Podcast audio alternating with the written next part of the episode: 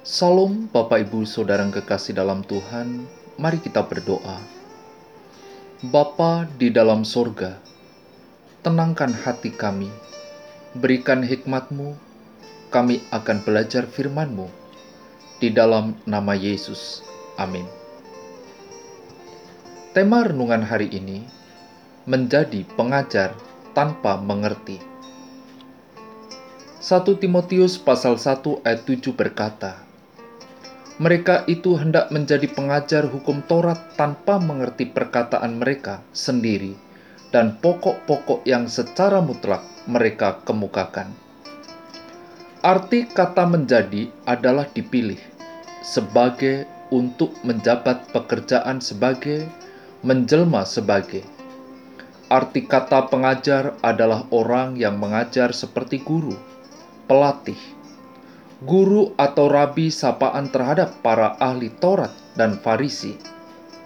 Menjadi pengajar tanpa mengerti adalah orang yang mengajar seperti guru, pelatih, tetapi tidak mengerti.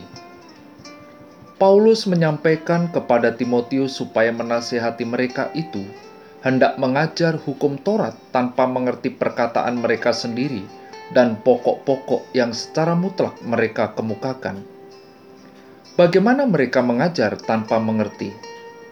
Mereka mengajar menyimpang dari hukum utama, yaitu kasih. Pengajaran yang diajarkan tanpa dasar kasih.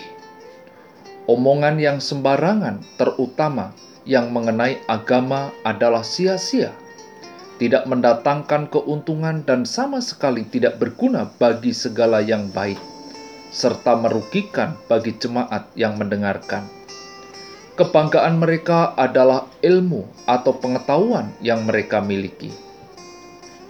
Mereka tidak mengerti apa yang mereka katakan dan apa yang mereka tegaskan.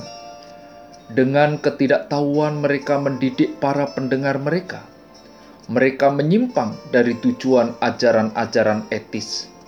Mereka menyimpang kepada diskusi tanpa hasil, omongan sia-sia, pembicaraan tanpa arti spekulasi kosong.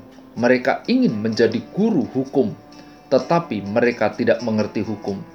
Mereka membuat pernyataan dengan percaya diri tentang hal-hal yang tidak mereka mengerti.